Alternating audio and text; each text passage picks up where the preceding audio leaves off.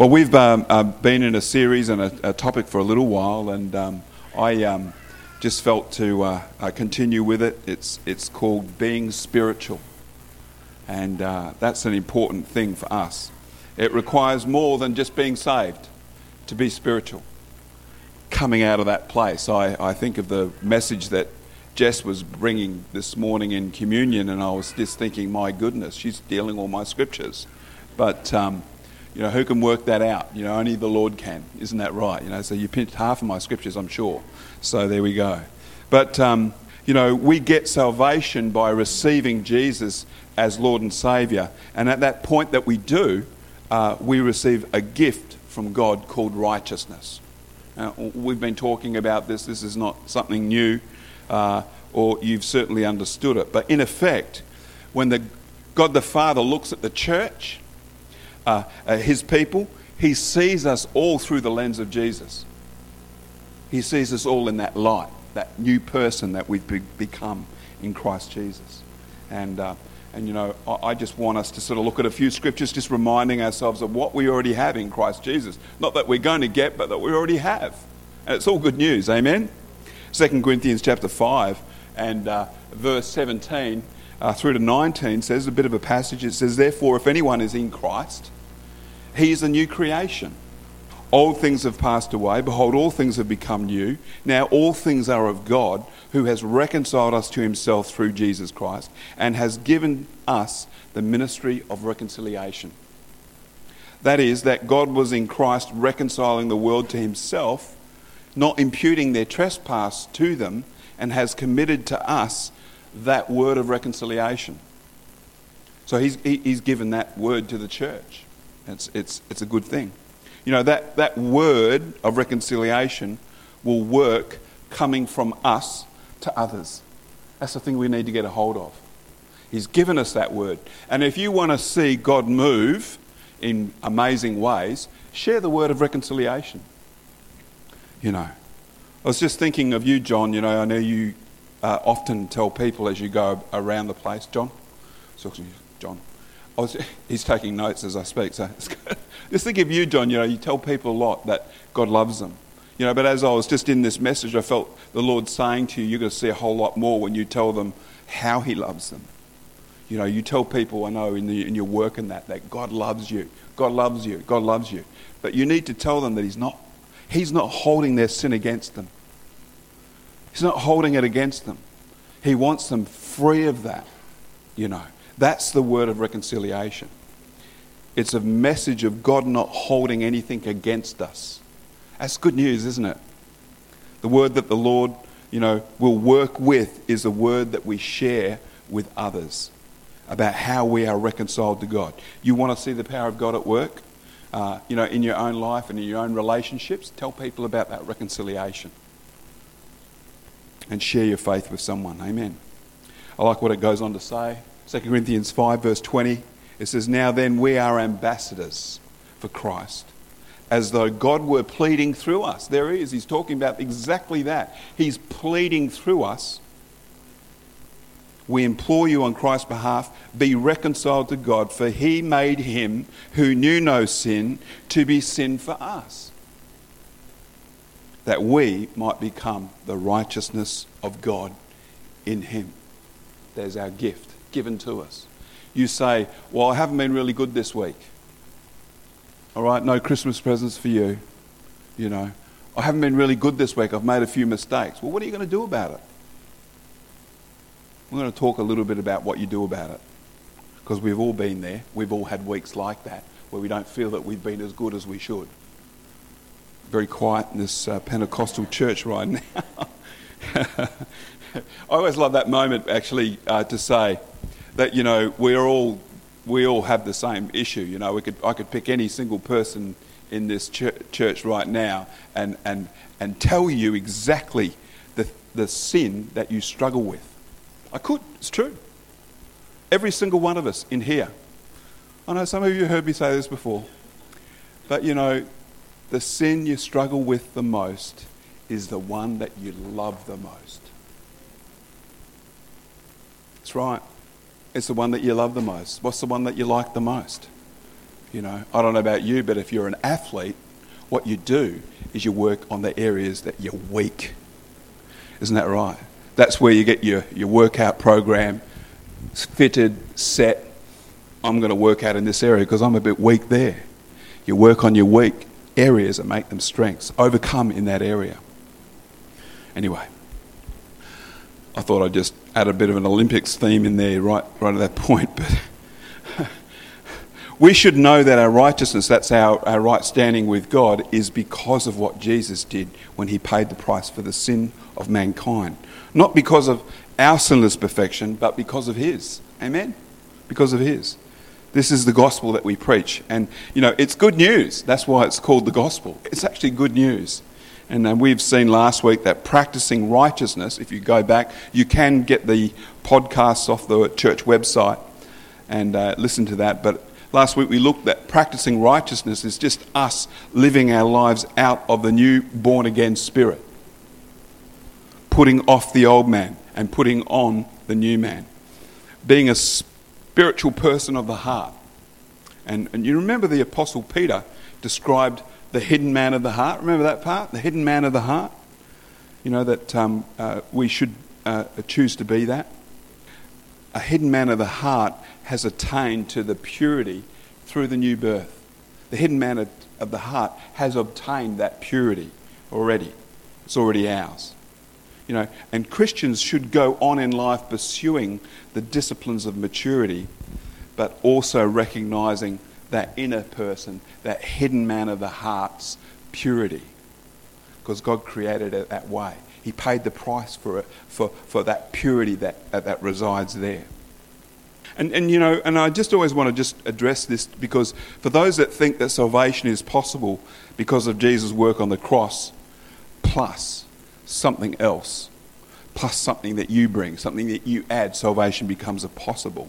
I want you to know that, that when we come to God with the extra influence of good works, it doesn't, it doesn't stack up. The Bible says that our righteousness is as filthy rags, not His righteousness.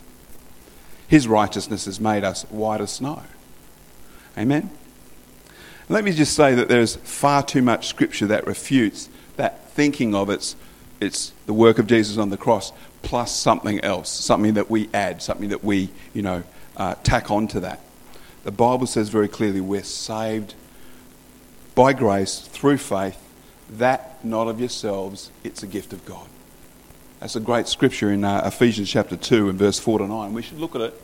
It says, uh, But God, who is rich in mercy because of his great love with which he has loved us, even when we were dead in trespasses, he made us alive together with Christ. And it says, By grace you have been saved.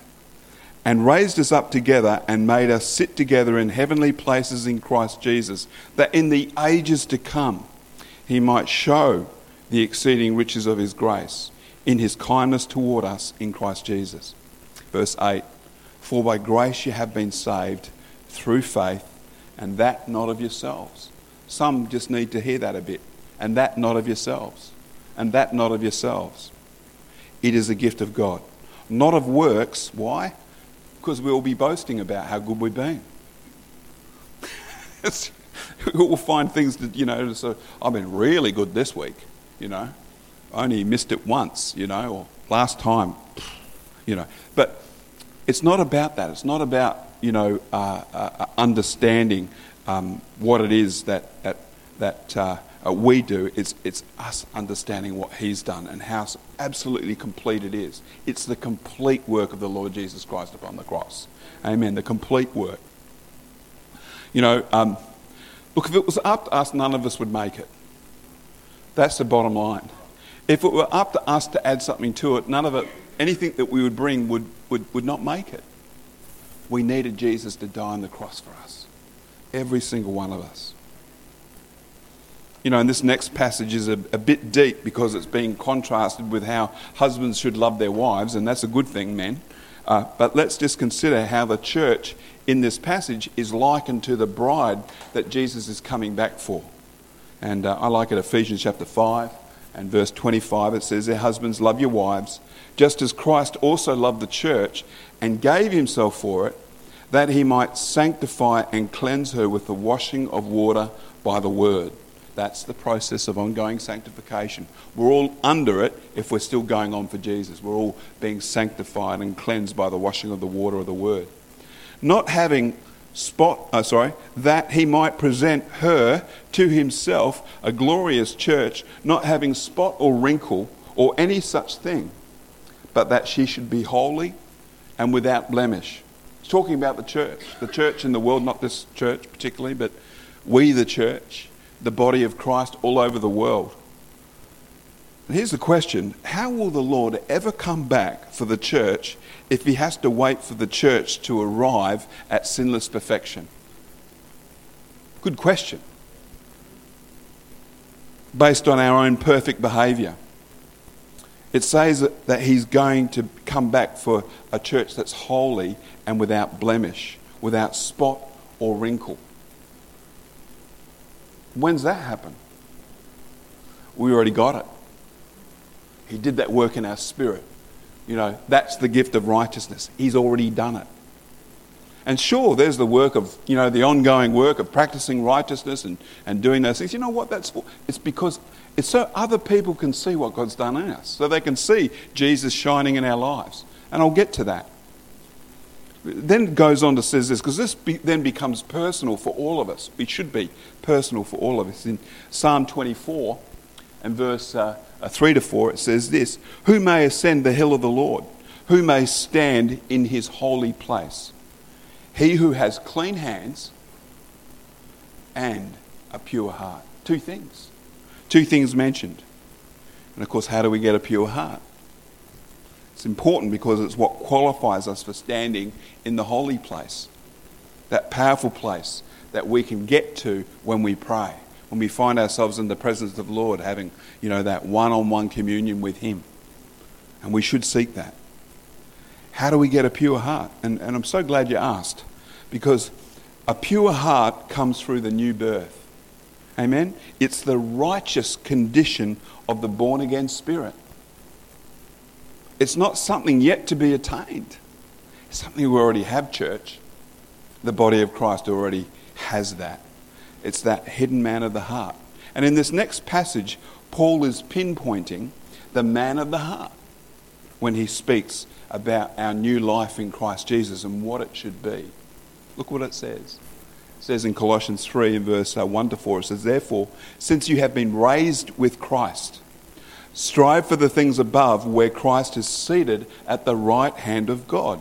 Set your mind on things above, not on earthly things. For you died, and your life is now hidden with Christ in God. That's our life. That's our new life. It's hidden. It's hidden uh, with Christ in God. When Christ, who is your life, appears, then you will also appear with him in glory. Amen. We're already there. Amen. We've already got it. It's that hidden, hidden man of the heart. Paul then turns, you know, turns to speaking about keeping our hands clean, which is, of course, practicing righteousness. Notice that. And, and, and it's not, you know, it never is righteousness given to us as a license for sin. Oh, I'm saved now. I can go and now just live it up. No, no, it's not on that basis. It's, we're not to use our liberty, the Bible says, as a license to sin. In other words, just go, go off and now do what we feel like. I tell you, we're, we've been purchased with a price. You know, the church. And we should live like those ones that have been um, set to service. Colossians chapter 3 and verse uh, 5. I like these passages because it touches on, on so many things that need to be put away from the Christian's life. Put to death, it says, therefore, the components of your earthly nature sexual immorality, impurity, lust, evil desires, and greed, which is, uh, which is idolatry. Because of these, the wrath of God is coming on the sons of disobedience. Who are the sons of disobedience? All of those that haven't obeyed the gospel yet. There you go. They're the sons of disobedience. When you lived among them, you also used to walk in these ways. But now you must put aside all such things as these anger. Who gets angry every now and then? All right. anger, rage, malice, slander, and get this, for all those who like the occasional um, expletive, a filthy language from your lips. Mm.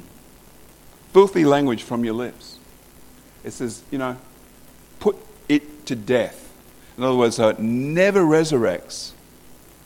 I remember as a kid, um, just on that language bit, I remember my, um, my experience was we, we were a church family, but when I was about 10 years old, we stopped going to church. And it's amazing, the first thing that started to enter into our home and as a family was language. We called little, little swear words at first, just the occasional little Australian vernacular won't go into any words, but blood's in there somewhere, and a few other little things that came in there, um, toiletry, and um, and I remember the day that I first heard my father use language, and um, he was in reference to a dog that wasn't behaving himself, and he called him a little so and so, and I was shocked, you know, because we hadn't had it in our house, hadn't been there, you know, language um, expletives. It wasn't there, and I was shocked. I was mortified. And of course, you know, you go along with what's happening in the family. You see your mum and dad do it occasionally, and the next thing you know, you're doing that as well and using bad language. And I remember um, one time being caught giving my brother a mouthful by my mum. And she, she walked out into the, into the backyard, and, and, and my brother had done something wrong, and he was up a tree actually and I said, You so and so, so and so, you know. And, I, and just at that moment, I heard the back door shut. And there's mum looking at me, you know, and I went, Oh, you know, caught, you know, caught red handed. And the, um, the funny thing was, was my mum couldn't say anything about it because I was using words that she'd started using as well. You know, we we're no longer going to church anymore, no longer being, you know, being held to account for our behaviour and, you know, uh, looking to improve what we did. Um, it's so important that we, that we quickly adopt these behaviours that refrain from such things. It says put to death. I like that, that terminology because something that's been put to death is terminated. Someone said, bury your old man face down, six foot under, because if he tries to dig himself out, he only digs himself deeper. That's the old man, the old man that's to be put to death. You know, and I haven't yet met a Christian who has um, come to Christ and, uh, you know, not experience the struggle of having to put some things aside, to put some things to death. There's a bit of pain in that as well, giving up some of the old ways. I've never yet met a Christian who f- found that an easy thing. And, um, and so, so important that we get a hold of it, you know, because it's actually a fight, isn't it? It's a fight with the flesh. And uh, it's gaining control of the natural man. And not just to put it into submission, uh, not just to keep it disciplined. Uh, Paul talks about, you know, to the church here in Colossae, talks about putting it to death, cleaning up your language, not allowing those, those words to come out. I just pick on one. There's a whole range of other ones that you can go through the New Testament and find, which you can put down to works of the flesh that need to be submitted and then put to death. And you can do it. You start living out of that new man that we are in Christ. Start living out of that new place that is so deeply satisfying when we do. And also, the Lord is so pleased when we do as well. And, um, you know, we're called to be ambassadors for Christ and assassins of our old nature.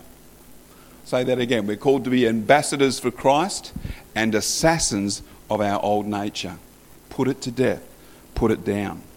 Striving for those things that are above where Jesus sits at the right hand of God really does speak of coming up onto the hill of the Lord, you know, into, the, into your holy place. And um, standing in the place, you know, in that place requires that we are free of that sense of sin and of guilt and of shame. You know, the reason many believers don't spend more time in the holy place, you know, that's the secret place, the place where we go to pray, uh, is because of a, a, a kind of a subconscious sense of not being worthy. But the minute we start getting into the Word of God and we start seeing who He has made us in Christ, our worthiness springs back up again. And we should um, pursue uh, that sense. You know, the Bible tells us to come boldly into the throne room of grace. You know, when we come uh, to pray, when we find that secret place, when we find that, that, that holy place, when we find ourselves on the hill of the Lord, we're to come boldly, the Bible says. And uh, in Hebrews 4, verse uh, uh 14 through to 16, it says very clearly there Seeing then that we have a great high priest who has passed through the heavens, Jesus the Son of God, let us hold fast our confession, saying the same thing, you know, saying the same thing. We started out talking about how we'll just get our lackeys out and hold that word against our situations. Let us hold our confession. That word is homologio in the Greek, and it means to say the same word as, to say what God is saying about the situation. Not what the situation is trying to tell you, but what God is telling you about the situation through his word, through his promises. For we do not have a high priest who cannot sympathize with our weaknesses, but was in all points tempted as we are, yet without sin. Let us therefore come boldly to the throne of grace, that we may obtain mercy and find grace to help in time of need.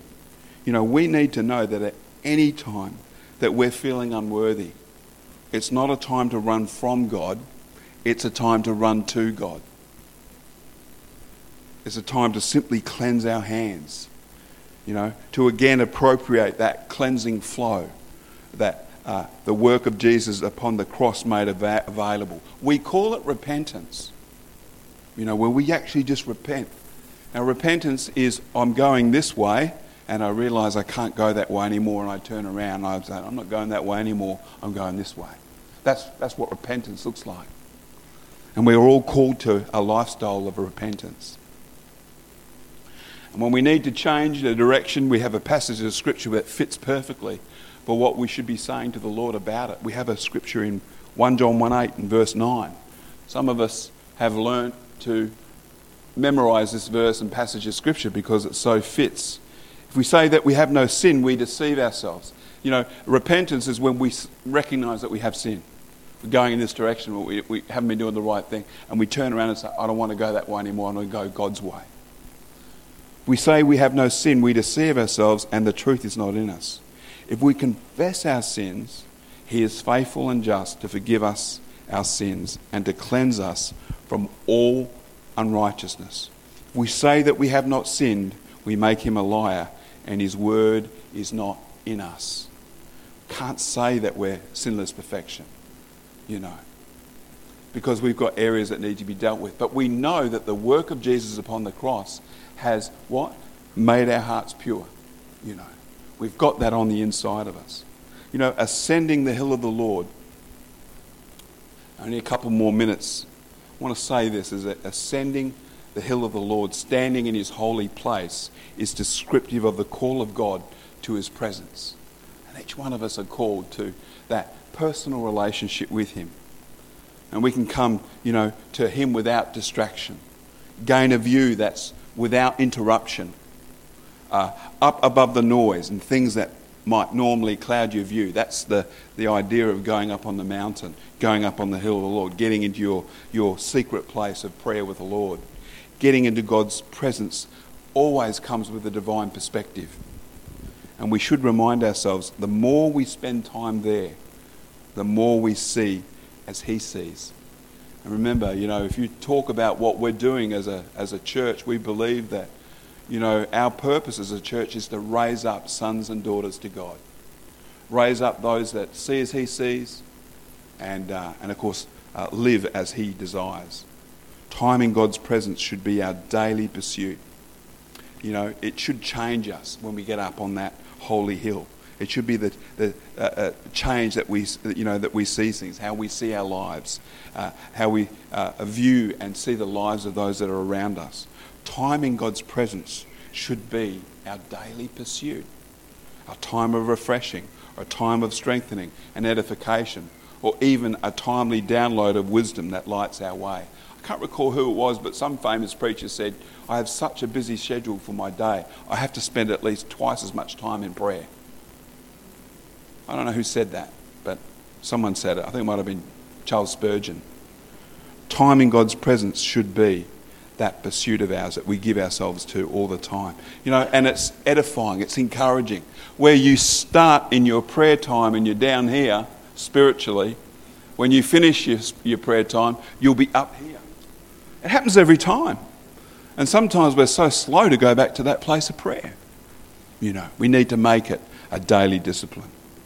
And you know, we may not come away like Moses when he came down the mount, you know, with a face that shines, but we come away reminded that his grace shines in us. Amen?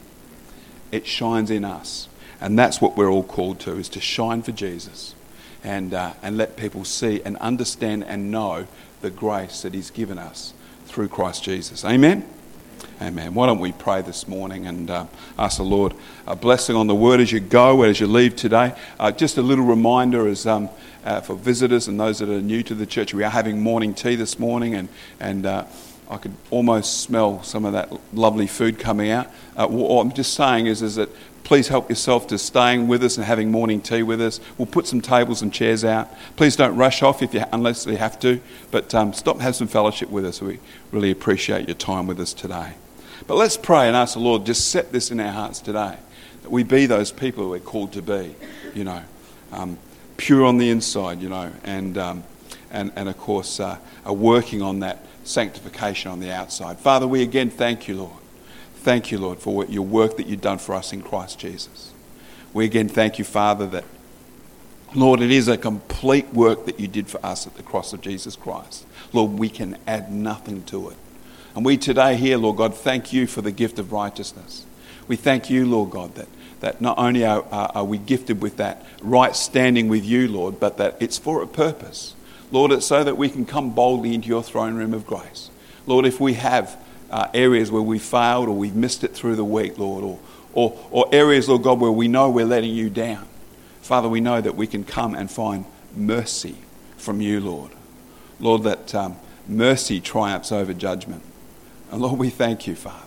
We thank you that we can also find grace to help in time of need. Lord, we all have those moments. So, Lord, we lift up our hearts to you now, Lord, in Jesus' name. Lord, that you would help us through the week. Help us, Father God, even as we uh, go from here home, Lord God, that we would be reminded, Lord, through the week about how good your gospel is. That it is indeed good news, Father, and that we should be the ones that, Lord, are out there sharing it with others bringing about reconciliation, Lord, between those that are out there, Father, and you. And Lord, we pray these things today in the mighty name of Jesus. And everybody said, Amen. Amen.